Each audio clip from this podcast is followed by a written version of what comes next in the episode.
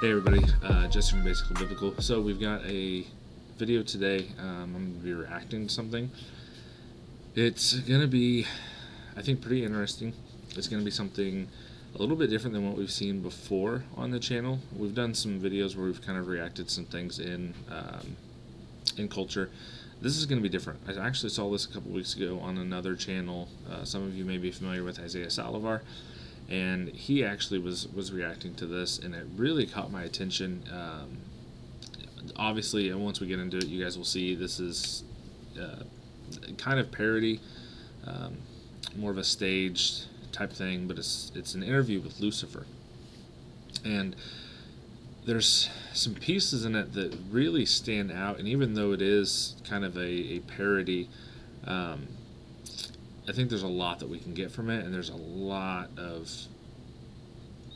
responses and things that, that are said in it that are really just really hitting the hammer, the nail on the head uh, with kind of what we have in culture and society today. I think it's going to be something that's going to be beneficial. It'll be um, good to be able to see and kind of uh, react to, talk through. And then once we're done, I actually have two verses we're going to look at that I think really um, tie everything all together that we can we can take and kind of do something a little bit more with this. So, without any further ado, I'm going to go ahead and jump straight into it. And I will also link this video in the video description. That way, um, anyone that's interested in it, you can go watch the original video. It's uh, it's really good. I, I would say it's definitely definitely worth the the watch. It's only about 12 minutes long. So here we go. Whew. Whoa. Lucifer in the flesh. Do you know how many journalists would kill? Wait, you probably do. Uh, first, I want to say thank you to agreeing to this interview because I know you are a very, very busy person. What would you attribute to your success and popularity? Oh, that's easy. Every generation is the same. I appeal to their lust and ego. I offer all the sex, wealth, and fame a person could want. Do as thou wilt has been my campaign slogan from the start. And my campaign platform hasn't changed either. So that's, uh, I think, something that a lot of people don't get, they don't think about.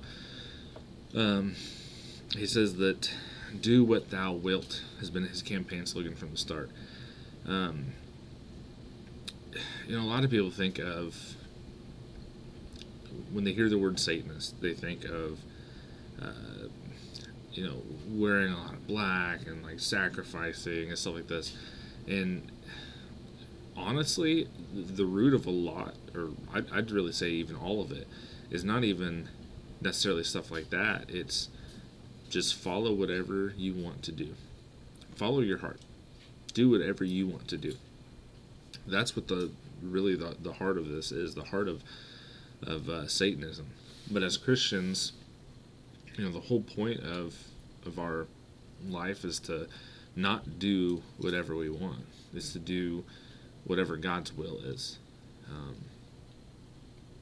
regardless of, of what we want or what it means for us or what it means for others. Um, you know, sacrifice is a, a very normal part of a uh, relationship and a life dedicated to to Jesus. That's why Paul says that we need to um, die to ourselves daily. He dies to himself daily. Um, but yeah, that's that's important. That's a, a, really big thing. Just the idea of you know, following your heart, do whatever you want, um, is the the worst advice anyone can give you. But that's what a lot of sin is rooted in: selfishness. I run on the same three issues every generation lust of the flesh, lust of the eyes, and pride of life. Okay, okay. When you say lust of the flesh, what exactly do you mean? Come on now. What do I mean? Isn't it obvious? I just use humans' own innate physical desires against them. And since sexual desire seems to be the most powerful, I usually run with that. Now, I didn't create sex, but I must say I've done a superb job at perverting it. Take pornography. I will say too. I like. Uh, um, so I've been doing a lot of stuff recently, looking at kind of eschatology, end times views, and you'll see it across the bottom if you're familiar with end times stuff at all. Um, if you are a uh, pre-millennial, you'll see some of these these things running across the bottom as like a, a ticker, and it it looks like they're they're announcing these world events that are going along with with the premillennial um, eschatological view. Uh, it's kind of uh, just a, a, little touch he threw in there. I thought it was good. Um, yeah, so as, as you're listening, uh, you can see through, or if you go back through and watch later, you can watch those and kind of see what they say. The second thing you had mentioned, I believe, you said lust of the flesh, lust of the eyes. Can you elaborate? Humans are never satisfied. You always crave more. Bigger house, bigger car, more money, more power. The list goes on and on. I just take their natural ambitious desire, pervert it, and use it against them for their own destruction. My plan is to allow them to never be content. As long as I can keep them craving what others have, I can depend on them to argue, fight, even kill to get it. Humans are so easily tricked into jealousy. And you know what they say jealousy is as cruel as the grave. Yes, I have heard that before. Uh, so this is another thing too. I think a a big focus uh, for the Christian life is learning to be gracious, uh, gratitude, contentment. Um, there's a lot of things that you're able to kind of suffer through or, or, get through anyways just from really being content with what you have and not falling into the trap of uh, keeping up with the joneses per se and um, that's something that if if you can get that down and you can learn to be content and this is what um, you know Paul talks about in Philippians, and this is a, a verse that's frequently frequently used out of context. Uh, Philippians four thirteen. We discussed this a little bit in the I think the first episode we did. But what Paul is talking about here is the fact that he can persevere through any situation because he knows that God is with him. Um, so he has gone through times of having a lot. He's gone through times of having a little. He's gone through times of being free, being able to go around and do whatever he wants. And he's also gone through times of uh, being in prison and being chained to guards and chained to the wall and not being able to leave. And um, he knows that no matter what situation he finds himself in, he can persevere through it because he has God and he is the Holy Spirit living inside of him. And so that is something I think a lot of Christians don't get. Um, and especially in, in America, um, we're really, really bad of having this mindset that, well, I'm, I'm a Christian and God, or you know, there's the the uh, name it and claim it prosperity gospel, or I've, I've heard it called the blab it and grab it, which I think is more accurate. But um, the whole idea that as a Christian we we're to have a smooth sailing. We're going to be able to, I mean, we're going to be able to buy the big house and the nice car and um, everything we want. And that's historically, that's not what it's been like for Christians. Now, Christians in America are very, very blessed. We are able to uh, prosper. And we are able to prosper while wearing our, our faith on our sleeve and not have to worry about that. But as a Christian, you're not called to necessarily prosper financially. Um, you're not called to necessarily really prosper in any way. Um, that doesn't mean that that won't happen. I know there are some Christians that I, I am aware of that have very, very successful businesses or successful ministries. And um, you know, if, if God decides to bless them with that, that is God. It is not my place to judge. It is not my place to uh, try to condemn. It is not my place to make assertions or assessments on on whether or not they should have it or whether or not they're spending their money correctly or wisely or anything like that. Um, so that is neither here nor there. Um, as Christians, if we can get to where we can be content with what we have and trust God to supply all of our needs, um, and that is needs, and not always have to have everything else super nice. Um, focus on even using the stuff that you do have to spread the gospel. Um, I think kind of changing your mindset on that can actually be really, really beneficial and can again help with a lot of areas where um, you could see sin creep in. The last thing you had mentioned was, I believe, Pride of Life. Now, how does this fit into your campaign platform? Humans are always on a quest for knowledge. I tricked the first humans to seek carnal knowledge over godly wisdom, and it's worked like a charm every generation since. With more knowledge comes more pride. And you know, pride is my specialty. And since humans don't like to keep God in their wisdom, I'm able to seduce them with all types of things to help puff up their ego. Lately, fame has been my biggest seller.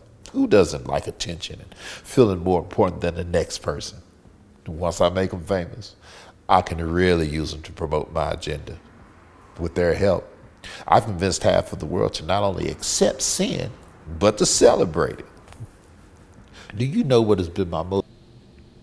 We're in the month of June. Talking about celebrating sin.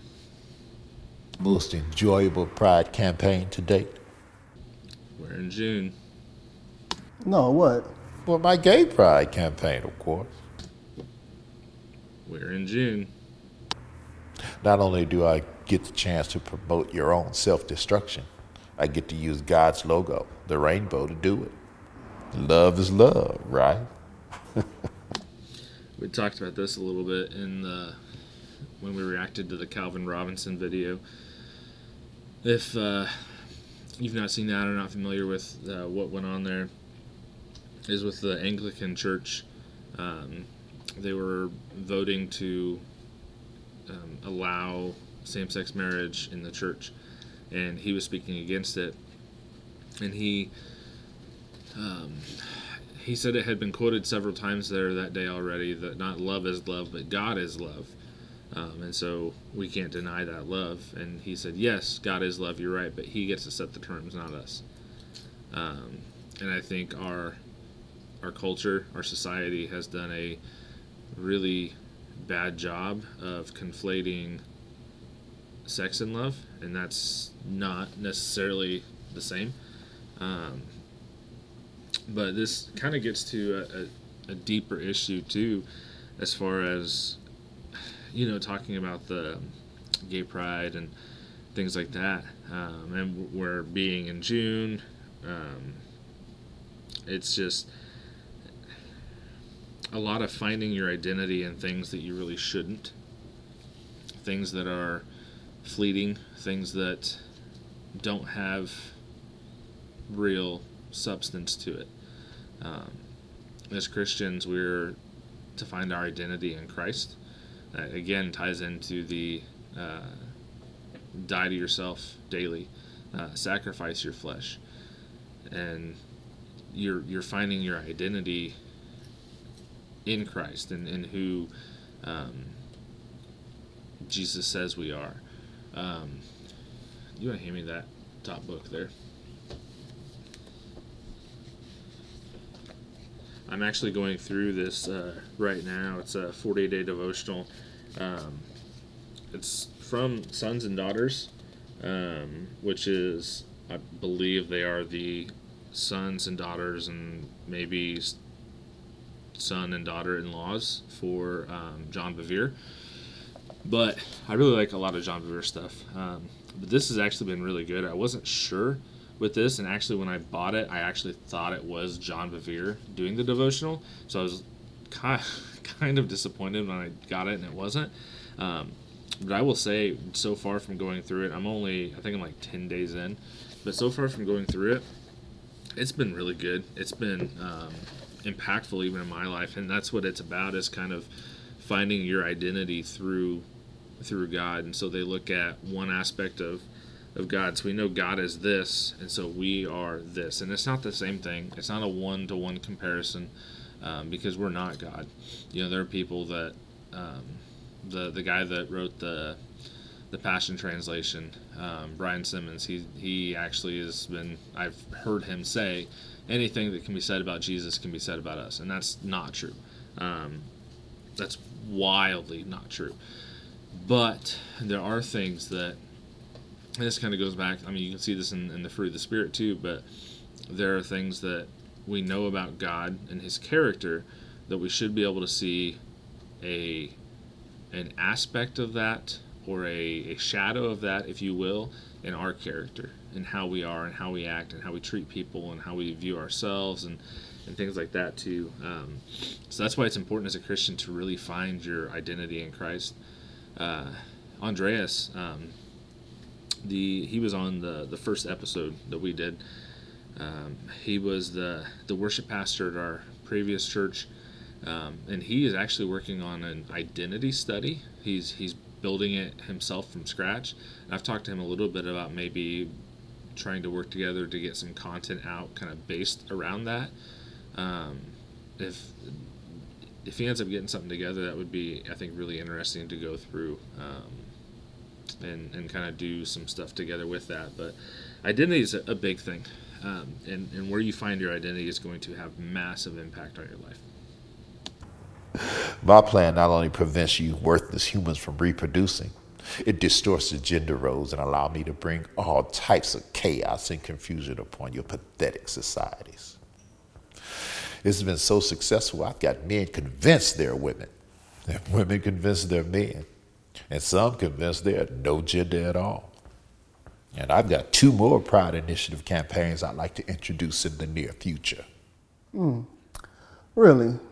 I'm guessing you probably want me to ask you what they are, right? Well, first, it's abortion pride. Now, I think we can pull this off. Society is definitely ready for it. I've enlisted to help a Planned Parenthood to work with marketing and promotions. So, you know, Planned Parenthood was actually initially placed strategically in black neighborhoods because Margaret Sanger started it because she wanted to decrease the black population. So, if you're concerned with black lives, then uh, abortion is something that you should fight. There are actually more black babies aborted in New York every year than are born. Every single year. There are more black babies killed in New York than there are born. And that is terrible. And all we'll have to do is silence the so called abolitionists and pro lifers because the rest of the church doesn't seem to care. And second is pedophilia. That's another two. Um, so I recently watched the. Um, oh, um, I'm blanking on his name. Uh, well, it's, it's, Dr. Michael Brown. He had somebody on, um, but they were talking about uh, abortion, and they were quoted somebody. I don't remember who it was, but this guy said that if every Christian who says that they are against abortion would actually stand up and and make a stance against it, it would be gone like today. Um, he's saying, you know, if I think the exact quote is that there should be a sign in the front of every Planned Parenthood that says open with permission from the local church. And there's a lot of people that do um, outreaches and stuff, and not like yelling and demonizing women that are going in and stuff like that, but trying to help, offering to, um, you know, hey, I'll, i can I can help with with diapers or formula or um, you know medical costs or even um, you know Apologia Studios does this. Uh, they they actually have a campaign. I think it's called End Abortion Now, and even uh, Jeff Durbin, the I think he's the lead pastor there, lead elder at their church. Um, him and his wife actually they adopted a baby that was going to be aborted. Um, opened up their home, actually thinking that there were going to be severe medical issues with this baby. Um, and I mean that's that's that is how Christians should be acting in this. Every single Christian, that is what we should be doing, and that comes back to sacrifice, um, not living for ourselves and what we want. Pride. Now, society might not be ready for this one just yet, so we'll hold. He said here, uh, the the third one he's going to do, um, the Pride campaign is pedophilia Pride, and I remember um, it was a few years back actually. There was a push for relabeling that as MAP, um, so for minor attracted person, and they're trying to push it to be a an acceptable um, sexual orientation. Um, and that's that's where we're getting to in the country. Okay, okay. I'm happy you said that. It seems as if you promote your agenda differently to different to different ethnicities. Uh, if so, why? Of course, I'd be a fool not to. Take black people, for instance.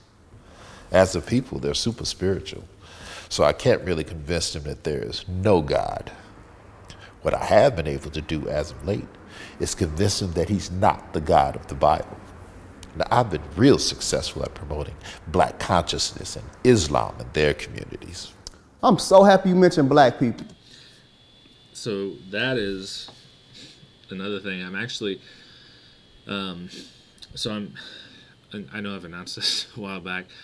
I am working on the the Trinity, um, kind of walking through it. It's going to be here very very shortly. I'm I'm finally getting all my notes kind of compiled and put together. Um, but that's one of the big sticking points. Most all the other Abrahamic faiths, um, so Judaism, Islam, um, and there's even other um, non-Abrahamic faiths. They would they would call themselves Christian, but they're not Christian. Um, so things like Jehovah's Witness and Mormonism, um, they all believe that Jesus lived, his real person. Um, the Mormons and Jehovah's Witness even believe in him being a, a higher power to some extent, but they deny the real deity of Jesus. And that is something that it's it's outlined in the Bible clearly, um, and I'll walk through that when I, I do the the Trinity um, breakdown. But just believing in Jesus isn't enough. You have to believe in who He actually was. You have to acknowledge who He actually was, not just a person, not just a nice person, not just a prophet, um, but He was God incarnate, um, and that's you know, Satan doesn't have to, to get people to worship him. He just has to get people to not worship God. Another reason I target black people is because they're strong mentally and physically. If black men were to ever find their identity in Christ, I'd be in trouble. So I try my best to destroy the black family structure and keep black men away from his family and the church. Drugs and incarceration are a couple of my more popular means without the head of the household present, I can become the head and influence the children without too much resistance. The number one factor for people that end up incarcerated is not their ethnicity, it's not their race, it's not their socioeconomic status. The number one factor is growing up in a house without a father in the house. Um, now, likewise, that is the percentage of um, children that are or percentage of households that do not have a father present in the house, and this is pure statistics, is much higher in the African American community than it is in any other race. Um, I do think that is a targeted attempt from Satan. It's much easier for him to get in and attack families and stir up stuff like this if there's not a father in the house present. There are there are certain things that a father is needed to do that a mother can't do. And likewise, there are things that a mother is needed for that a father can't really do. Um, you need both parents in the house, and that flies in the face of everything that our culture and society want to push now. But that is truth, and that is backed up statistically. Um, children are better off in a household with both a mother and a father. And um, that's something I want to maybe do something on. Um, kind of the whole just idea of manhood and stepping up and um, being there, being present. Um, even if you don't actually have kids, trying to find a way that you can pour into uh, the next generation. But okay, what my question is, what role, if any, does your administration play in this black-on-black crime epidemic? well, as great as my administration is, we can't take all the credit for this black people help us tremendously. By aborting so many of their babies, they allow us to bring death to their communities. More babies aborted every year, black babies in New York, than there are born. Let's say it again. As the Bible says, they sow the wind and reap a whirlwind. Mm. When implementing all of these policies, do you ever face any resistance or pushback? And if so, from who? One group in particular try to oppose every policy I try to implement. I would be so much further along in my agenda if it wasn't for them. Really? So what group is that? Those pesky, born again Jesus followers. They're a real thorn in my side. Every generation they come together and try to dismantle one of my signature policies. Now, I've convinced half of the world that Jesus didn't exist and the other half that he wasn't divine. But I can't seem to convince them. They seem hell bent on telling everybody about him and spreading his message. Some of them believe he's coming to unseat me in this generation. Crazy, huh? I tell you, those idiots are really messing with my legacy. So, Lucifer, how does that make you feel when uh, us idiots say that Jesus possibly could be coming back in this generation to unseat you. Huh. Y'all been saying that for centuries. I just use it as motivation to get as much of my agenda pushed through and deceive as many people as possible before he returns. I think I've done pretty well. My record speaks for itself. About 150,000 people die each day, and most of them don't know Jesus. So that's a staggering number if you think about. Um, we talked in, um, I think it was the last social hour we did.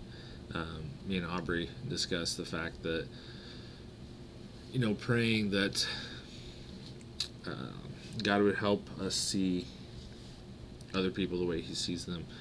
Um, praying that God would break our heart for what breaks His and thinking about the fact that you know, 150,000 people die every single day, and many of them don't know Jesus. Many of them are not going to go to heaven. Is um,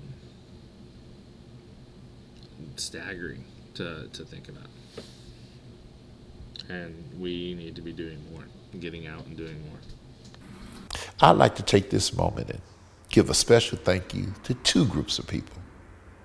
First, I want to say thank you to all my followers.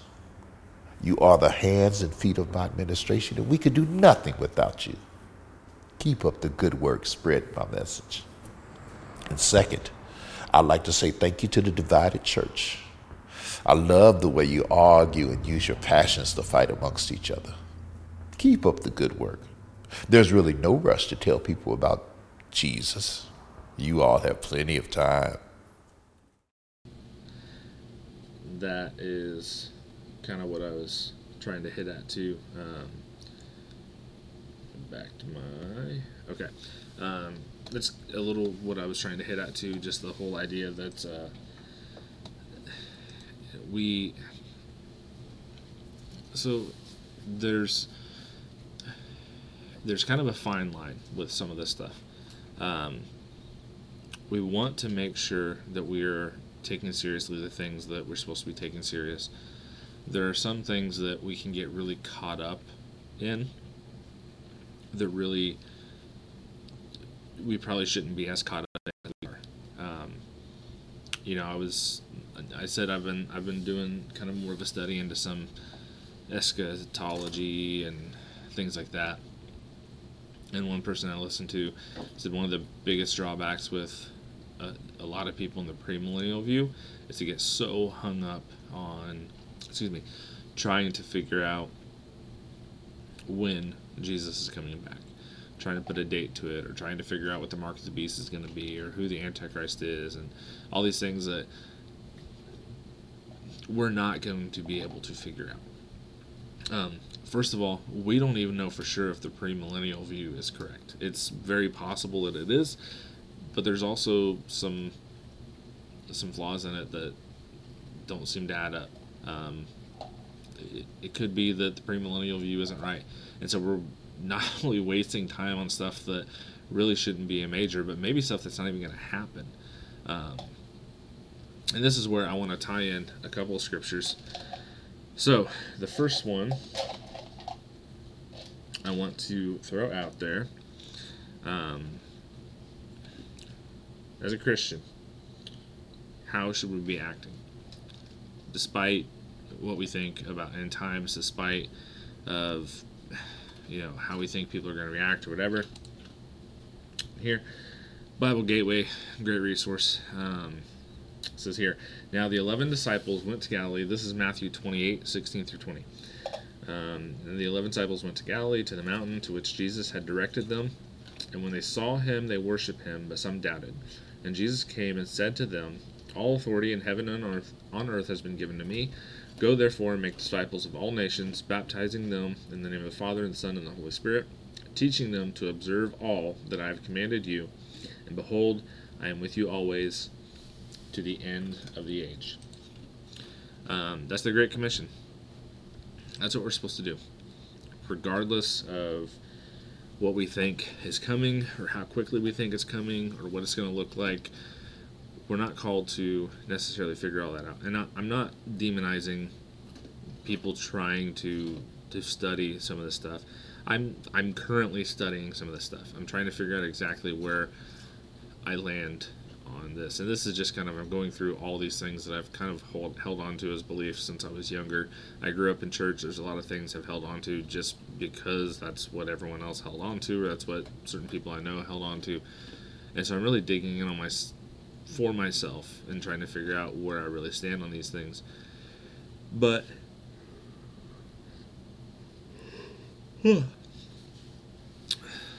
if you're doing that at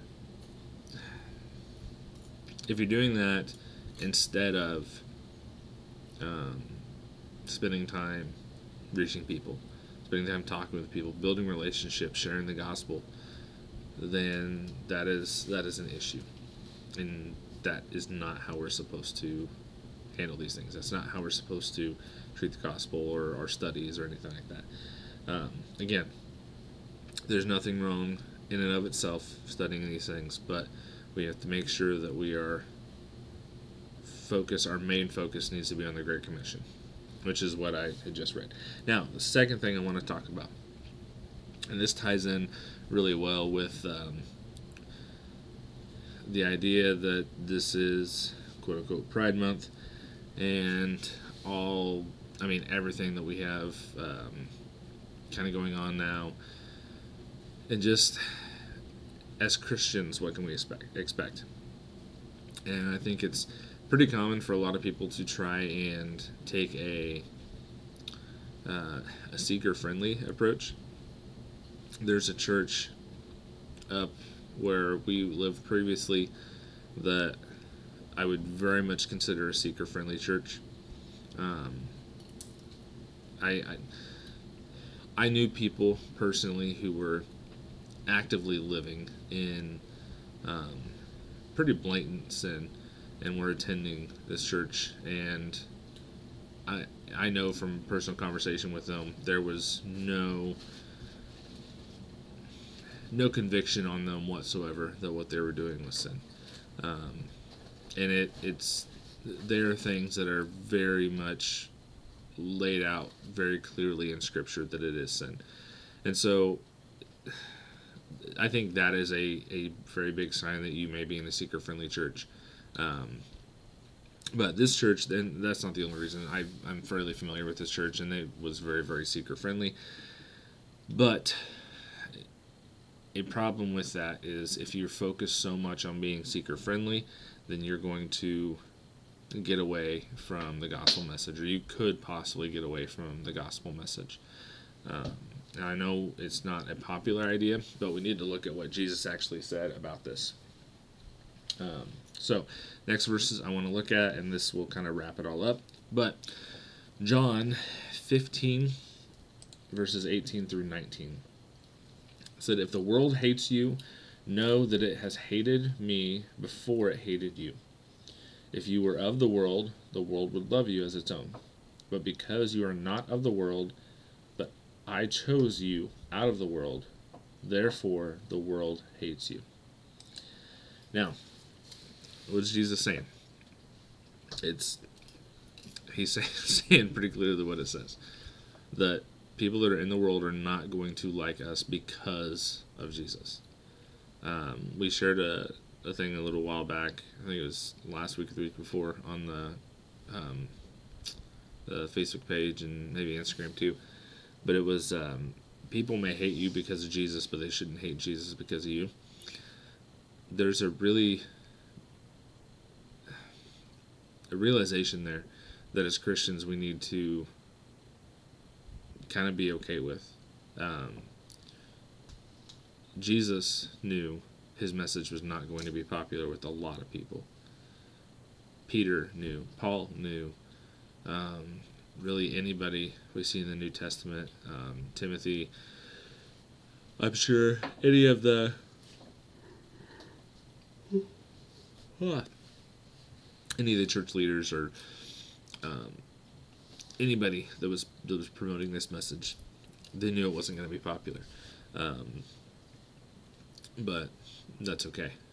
Uh, the truth oftentimes is not popular, and we're not called to preach a popular message. We're not called to say things that just tickle people's ears and make them feel good and all warm and fuzzy on the inside so that way they, they give a little extra money because they felt really good after the Sunday sermon and they go home and do exactly what they were doing before.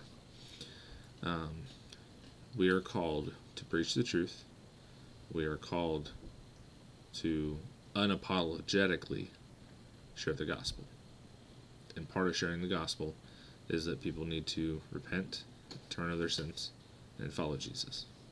Hey everybody, I hope you enjoyed that video. We release new content every week, twice a week, once on Tuesday and once on Thursday. So don't forget to like and subscribe so you always see the newest content we have coming out. If you want to, you can check out a playlist that's down here and it'll take you into another video of ours that we think you're probably going to enjoy. Thanks. God bless.